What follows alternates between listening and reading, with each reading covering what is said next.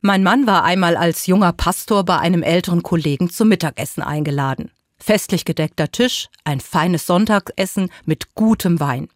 Als er sich aus der Schüssel einige Kroketten auf seinen Teller legen wollte, rutschte eine Krokette versehentlich in das Glas des Gastgebers. Meinem Mann war das extrem peinlich. Aber bevor er etwas sagen konnte, nahm sein älterer Kollege seelenruhig einen Löffel voll Erbsen von der Gemüseplatte und tat sie zu der Krokette in sein Glas, rührte alles um und nahm genüsslich einen großen Schluck.